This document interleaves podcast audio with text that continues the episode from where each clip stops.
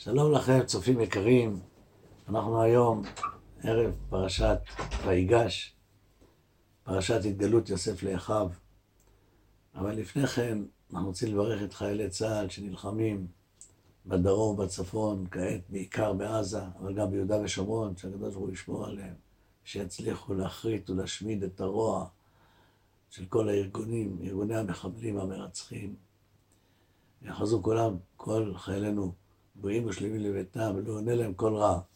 נראה גם את הפצועים שנמצאים בבתי חולים, שכל המערכה הזאת מיום שנפתחה בשמחת תורה, שהקדוש ברוך הוא ישמע תפילתנו, ישמע תפילתם, וירפא את גופם ואת רוחם, ויחזרו לביתם בריאים ושלמים, אמן.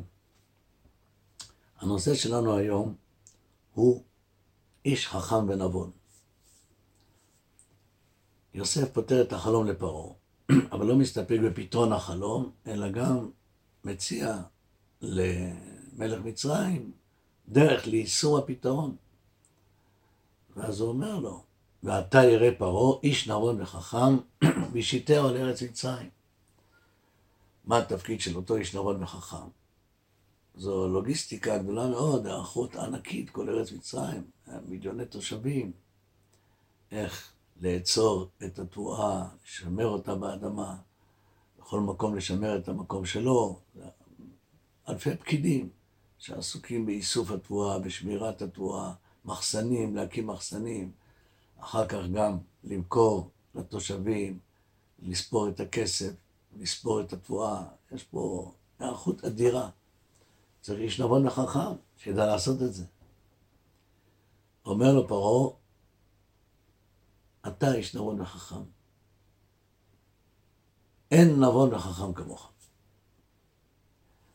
מה זה חכם ומה זה נבון? מה ההבדל בין חוכמה לבינה? חוכמה זה לגזור כלל מתוך הפרטים, לבנות את הכלל מתוך הפרטים, או למצוא את השורש של כמה נקודות, או של כמה מחלוקות, כמו שהגמרא אומרת, במייקה מתפלגז, זאת אומרת, מהו שורש המחלוקת? היום אנחנו משתמשים בשם אינדוקציה, או באנגלית אינדקשן, לפעולה הזאת. זו פעולה של חוכמה. ואילו בינה זו פעולה הפוכה, לגזור את הפרטים מן הכלל. זה נקרא דדוקציה, או באנגלית דדקשן. נבון מבין דבר מתוך דבר. כלומר, מוציא את הפרטים מתוך הכלל הגדול. או בלשון הגמרא, שמע מן תלת, שמע מן תמנה. לומדים מזה כך וכך הלכות, מכלל אחד.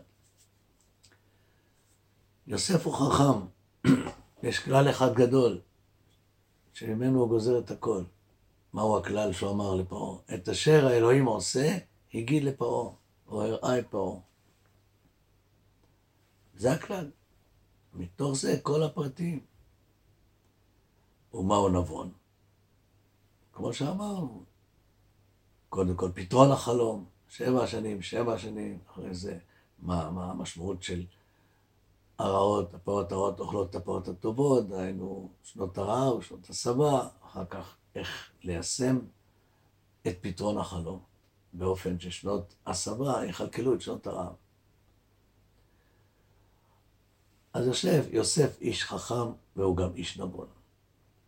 כעת אנחנו נראה את חוכמתו ובינתו היישומית, גם מבחינה פוליטית.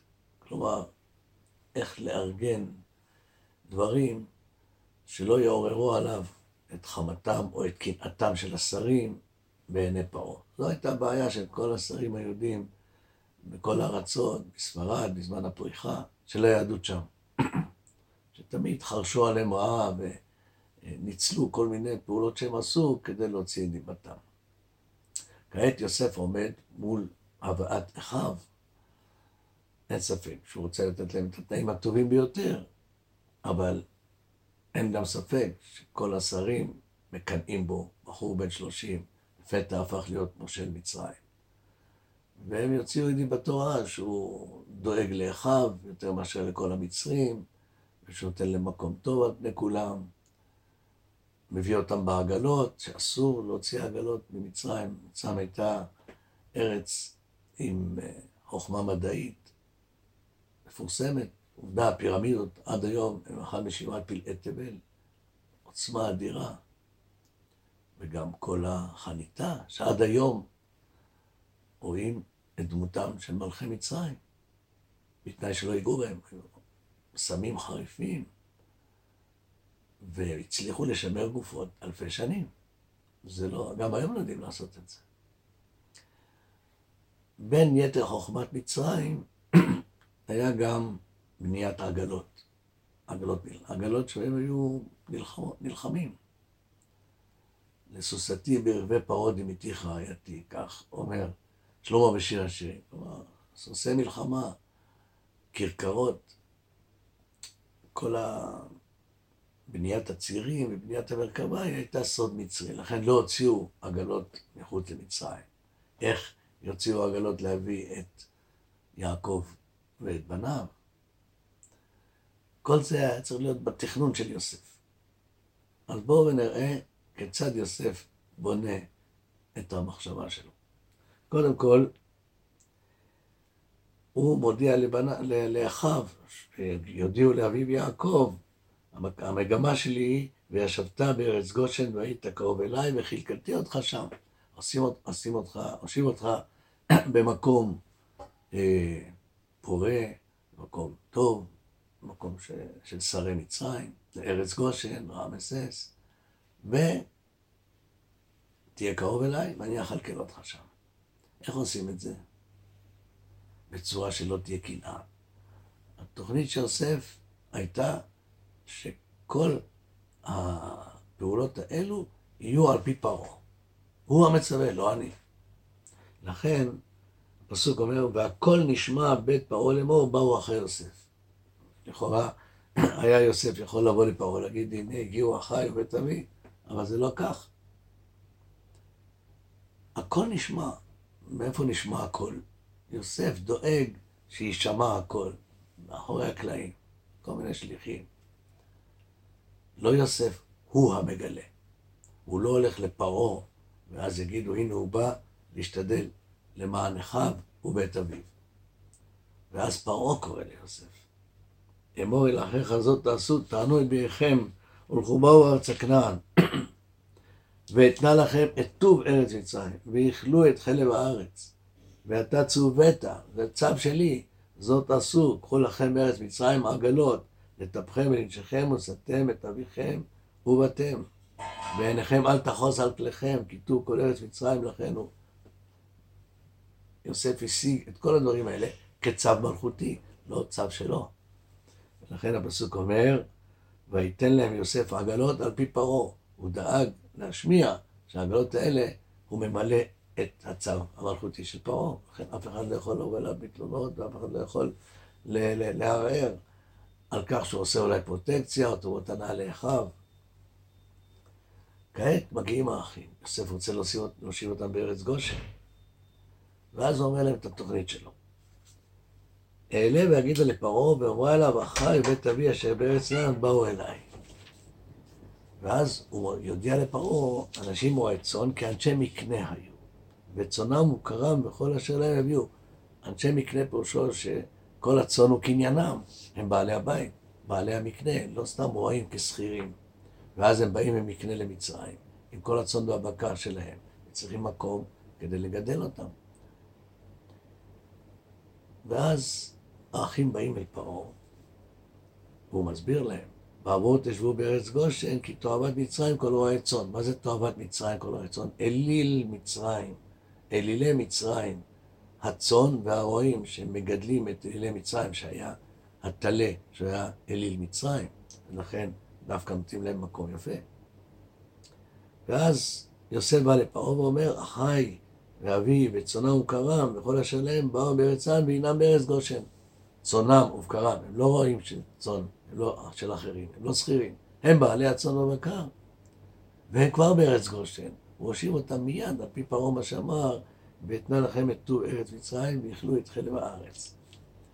עכשיו, להזיז אותם מארץ גושן זה כבר סיפור, אז עדיף לקבוע עובדות. ואז הוא בא לאחיו ואומר להם, כשפרעה יקרא לכם, יגיד לכם מה מעשיכם, אז תגידו כמו שאמרנו. ואז הם מגיעים, פרעה שואל אותם מה מעשיכם, ואז הם מתבלבלים בלשונם, טועים בלשונם. והם אומרים ככה, ואמרו אל פרעה, רואה צאן עבדיך גם אנחנו גם אבותינו. מה זה רועה צאן? הם לא אמרו אנשי מקנה, הם לא אמרו הצאן בקר שלנו, אלא רק רועה צאן. ואז יכולים להיות במקום אחר גם כן, לא בארץ גושן. ואז הם קולטים את הטעות שלהם, ויאמרו אל פרעה פעם נוספת, לא צריך להגיד עוד פעם ויאמרו, לגור בארץ בנו כי אין נראה לצאן אשר לעבדיך, זה הצאן שלנו. ואז הם לא רוצים לסמוך על הנס, ישבו נא עבדיך בארץ גושן. כאילו שמו את הכל על השולחן.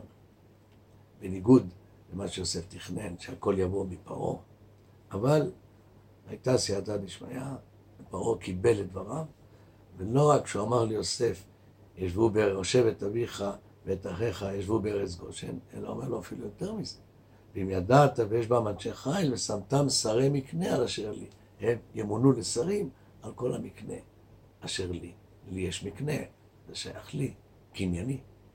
רואים מכאן את כל חוכמתו של יוסף, איש נבון וחכם, שהכל הוא מתכנן, לא רק איך ליישם את החלום, אלא איך לכלכל את אביו ואת אחיו, איך ליישם את הגזרה הקדומה שנאמרה לאברהם אבינו. ידוע תדע כי גר יהיה זרעך בארץ עולהם. וכעת יוסף, יוסף בעצם מכין את הקרקע למה שיהיה אחר כך. קודם כל, שאחיו ובית אביו יהיו במקום טוב, יהיו במקום שהוא מלא מרעה, לאפשר להם לגדל את הצאן והבקר ולהיות שרים על מקנה פרעה, וכך להכין את מושבם של עם ישראל במצרים ולקיים את גזירת הנבואה הקדומה. שלום לכם המאזינים ולהשתמע.